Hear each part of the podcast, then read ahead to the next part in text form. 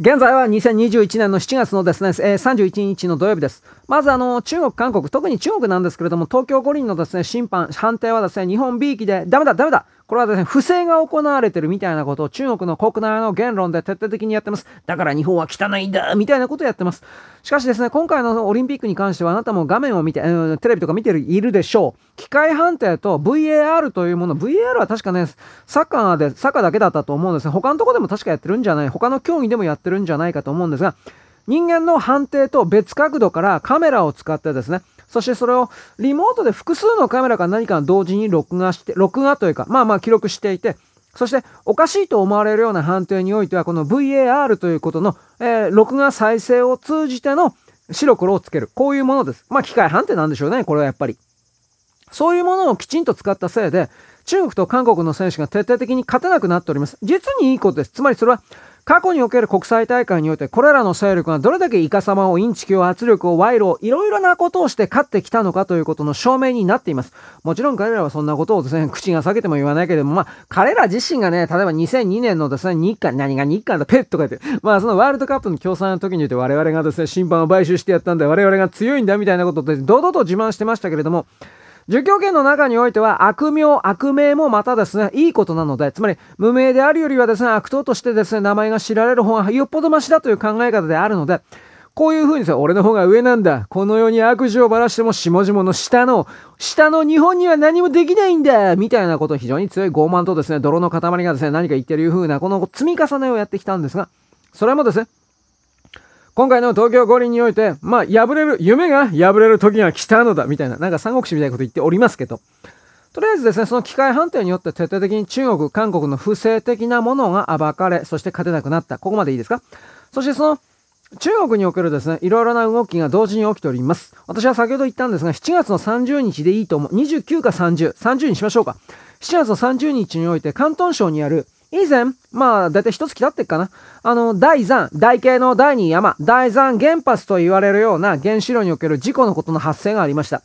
フラマトムというですね、ほぼフランスの国営企業みたいな会社が米国に泣きついた。やばいよ、やばいよ、助けてよってやったんですけれども、結局、それはですね、米国の反、反、米国の判定としては、大丈夫だよ、何言ってんだ と、これです。それは、私はあの、その、その時点で私はあなたに言ったと思うけど、冷酷な冷たいことを汚いことを言ったと思いますが、仮に、米国の安全保障に関わるような人たちが、二つの、二つの選択肢。一は、バイデンと言われるあの中国の犬頃の奴らが、中国にとって都合の悪いことを言わないと、中国の側からお願いしますと、レールが、連絡が、メールがあったので、そのように判定やりなさいというふうに処理,、うん、処分というか命令したという事案1。2、当然、バイデンの側からですね、中国にとって不都合なことは発表するな、というふうな命令を受けて、それを逆に逆手に取った軍や NSC が、うん、わかりました。仰せのままに従いますよ。にやり。なぜにやりか。それは、米国の安全保障の観点から考えれば、中国人がたくさん死ねば死ぬほど、死ねば死ぬほど、米国の安全保障に有利だからです。だから、私はその時言ったと思います、過去に。おそらくこれ大変なことになってんじゃないかと。ただ、もし本当に外国にまで放射線が漏れ、放射能が漏れるような事態になるのであれば、それは、まず台湾が一番近いんで、確かそ、そうじゃなかったかなと思うんですが、台湾の、台湾にももちろん計測センサーいっぱいあります。放射能の。それがですね、敏感に反応するはずです。ただ私、その時まだ調べてなかったんですが、広東省の大山原発にあるところの、えー、風。確かね、貿易風だったはずなんですよ。貿易風というのはね、東から西に向いて吹く風です。つまり、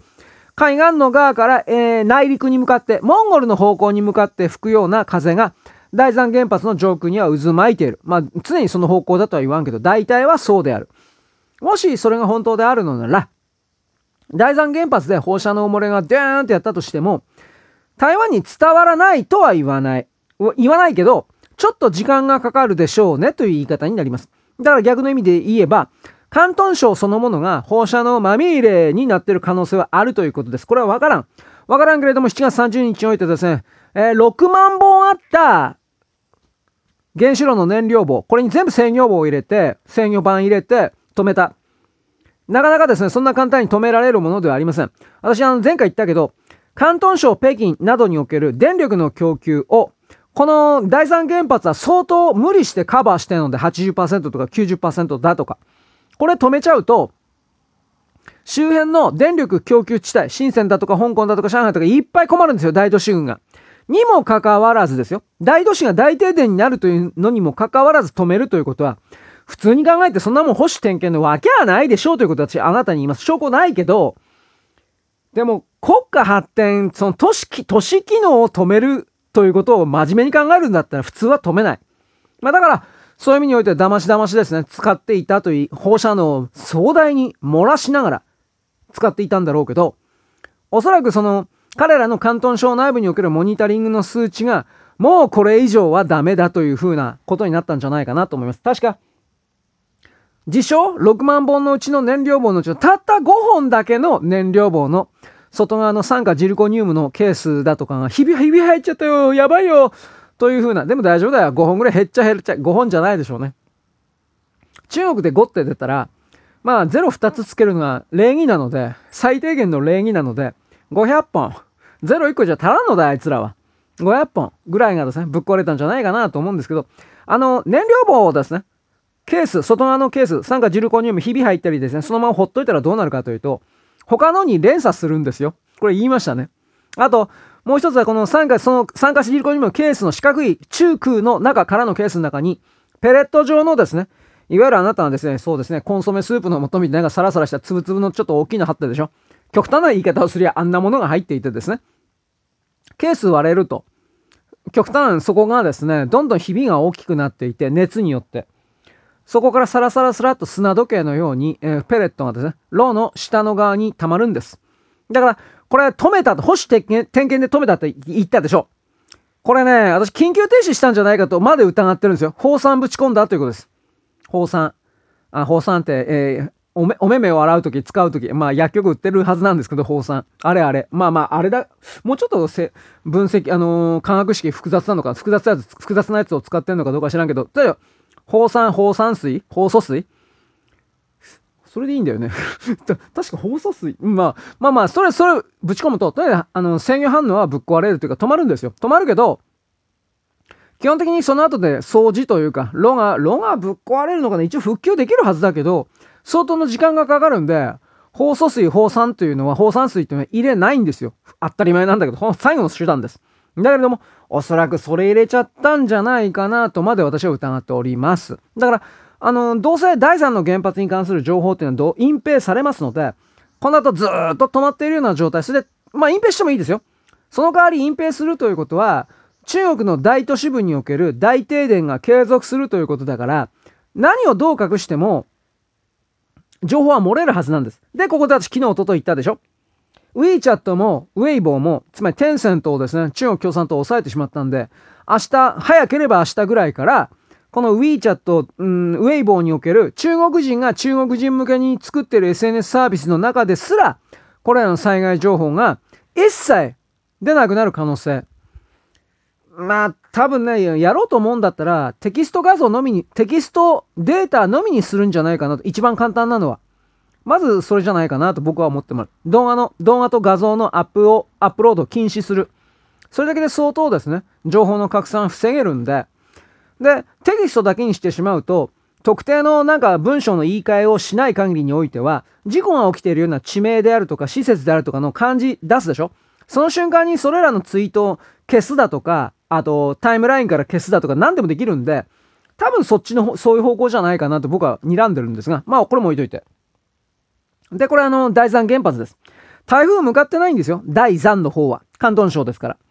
ほんで、今、ギャーギャー言ってるのは、上海から上陸しても、おそらくこれ北京の上空ぐらいまで行ってるはずなんですが、台風6号、今はまあ熱帯低気圧になっておりますけれども、相当の水を降らしている。だから、中国はでもこれなかったことにしてます。あ、な、何言ってんですか？水害？何言ってんですか？みたいな。これですけれども、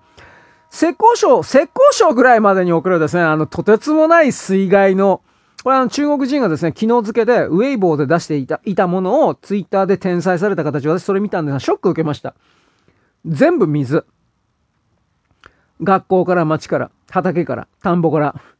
まあ、ひいき目に見たあの高さだったら2メートルまではいかんとは思うが、大人の腰からへそ、胸に、うん、腰から、腰から胸の間、腰から乳首の間ぐらい。1.5メーターかどっかそんなもん。最低限全部そういう風な形で冠水、水かぶっております。あれらの動画。あれ多分もう消されてる、消されていると思うけれども、いやー、ひどいんだなと。普通に。あ、それはね、中国のその上空を飛んだ中国人が窓の外から映したんですよ。で、そういうのも多分明日以降一切出てこなくなるんじゃないかなということ。で、大山原発。で、私あの、大山のことも言いました。大山原発。大じゃなくて大。大山原発というものもですね、台風のその影響力喧嘩、下の方にあって、これもどうなってるのか正直わからんなという。隠してるからわからない。はっきり言って。で、この水害、そして今大山原発、そして武漢肺炎。えー、南京を含めるですね、4つの、中国自分で発表している分においては4つの省のですね、ロックダウン的なって言ってるけど、多分それもっと、もっと広範囲でしょう。あの、中国人、中国はですね、で、ワクチン打ってるって言ったけど、全部シノバックとシノファームなんですよ。中国国民に言ってんのは。ということは、ワクチン打ってないのと全く同じなんで、アフリカのどっかのですね、副、副大統領か何かが今北京にいるんだけど、シノファームのバック、シノバックかシノファームどっちだったか忘れちゃったけど、ワクチン2回ちゃんと接種したんだけど、その北京のホテルの中で武漢肺炎にかかったということが確認されて、今は隔離されているという記事。これ大紀元確か出したはずですが、ということは私逆の意味で言えば、シノバックシノファームのワクチンは、おそらくは、一番初めの武漢型の、武漢型、そして次の second change ぐらいまではおそらく効くんですよ。だけれども、それ以降、 third change、fourth change ぐらいなって全く効かない。これは分かってるので、そして今、中国の中で、大々的に流行り始めてるのはインドのデルタ型ですから、デルタ型、フォースチェンジぐらいですか？これはもう。イギリス型の次ぐらいですよね、これ確か。フォースチェンジか、フィフス、フィフスチェンジか。フォースチェンジとしましょうか。このフォースチェンジにおけるですね、武漢肺炎ウイルスにおける、その菌が、この副大統領の中に入った可能性が私はあると見てます。シノバック、シノファームのワクチンそのものは、えー、抗体が、つまり抵抗するような人間の抗体が50%、55%ぐらいの人々が、これは高齢者に限ってだけど、ゼロだった。で、残りの50%に関しても、抗体値が2割ぐらいしかできなかったとか、もう、とわけで役に立ってない。全く。まあ逆に中国のワクチン打って役に立ってないんだったら、御の字なんですよ。悪影響じゃない方だから、まだ。そういう言い方しかできない。ただ、2回打って、そのきちんとした処置をしていたにもかかわらず、そのアフリカのどっかの大統領が、そのような武漢ウイルス肺炎の症状にかかったということは普通に考えれば、北京市内に今あるのはデルタ型だと見ていいんじゃないかなと思います。もちろん中国はですね、それらの大統領、副大統領に泊まったようなホテル、ホテルの従業員たち含めて全てをかん、かん、なんてよ、隔離したみたいな報道出してましたよ。だけど多分もう遅いと思います。全員かかってるんじゃないか。で、全員かかっていてもですね、ワクチン打ったから大丈夫っていうか、隠蔽するんですよ。で、もう一つ。これは武漢肺炎ですね。水害、武漢肺炎ときました。そしてあの原子力発電所、うんぬん来ました。で、さらに今日の時点で中国がですよ、今までアジア圏及び米国なんかに輸出していたような窒素肥料物などの輸出をやめるって言ったんです。今日、今日か昨日いきなり、いきなり。それはどういうことを言う指すのか。あ、ロイターですね。ロイターが昨日言ってたんか。それはどういうことを指すの？簡単ですよ、そりゃ。あの、国内市場のですね、あの、供給を優先するために一時的に輸出を停止すると発表したんです。肥料というのは何に使うのか？作物を作るために。私は水害で相当の、まああれ、もうはっきりダメだろ。田んぼも畑も全部ダメ。あんなもどう考えたって。黄河はね。今、長江もおそらくそうなってるだろうけど、長江の情報全然出てないからわかんない。長江水系の。だから、長江も黄河もその水系においてはもちろんですね、国葬地帯、そしてまあまあ、じゃがいも作ったりなんかいろいろやってんだけど、あれ全部全滅。少なくとも、あの、8月雨季だから、10月の1日と、もう本当は10月以降も、あの、雨、雨降って大変なことになるんだけど、10月1日としましょうか、とにかく。8、9月のこの2ヶ月間の60日間は全滅何を、何にもできない。ということは、植え付けもできない。だから、慌てて10月1日から、そんな秋に巻いて収穫できるもなんかあっかな中国だろ俺わかんないけど、大根とかかねちょっとわからんけどね。大根食っても腹膨れんからね。いや、膨れるけど栄養にはならんから死ぬよ、みたいな。だから、とにかくそのね、肥料を出さないということは、食料の危機があるということ。で、もう一つ言いましょうか。肥料を作る製造プラントというのは、まあ、例えば硝酸アンモニウムであるとかいろいろあるでしょう。中国ですから、民間と軍事の区別絶対にないはずです。私何言いたいか。肥料を作るプラントっていうのは火薬を作れるんですよ。火薬を作るためのプラントとしても転用することが、まあ、すごい簡単だとは言わんけど、転用することがとりあえずできます。硝酸アンモニウムの硝酸アンモニウムって何か知ってます？硝酸。火薬の原料の一部です。だから、あの、硝煙反応って言うでしょ？だから、そういうことを考えたときに、うん、わかんないな。これ戦争準備やったのかな？それとも中国の、中国の国内でこれから治安が悪くなること100%確定してっから、それに対する、まあ、はっきり言これから中国の共産党というのは普通の国民に対して銃向けてですね、ぶっ殺すでしょ。だから、ウェイボーだとか、ウィーチャットを完全に止めちゃうんですよ、これから。私にはそうしか見えない。そうとしか見えない。ということは、天安門事件で何万人死んだんだったか忘れちゃったけど、これから中国軍のこれから放棄するネオ、現代の高金属と言われるような中国市民に向けての虐殺は、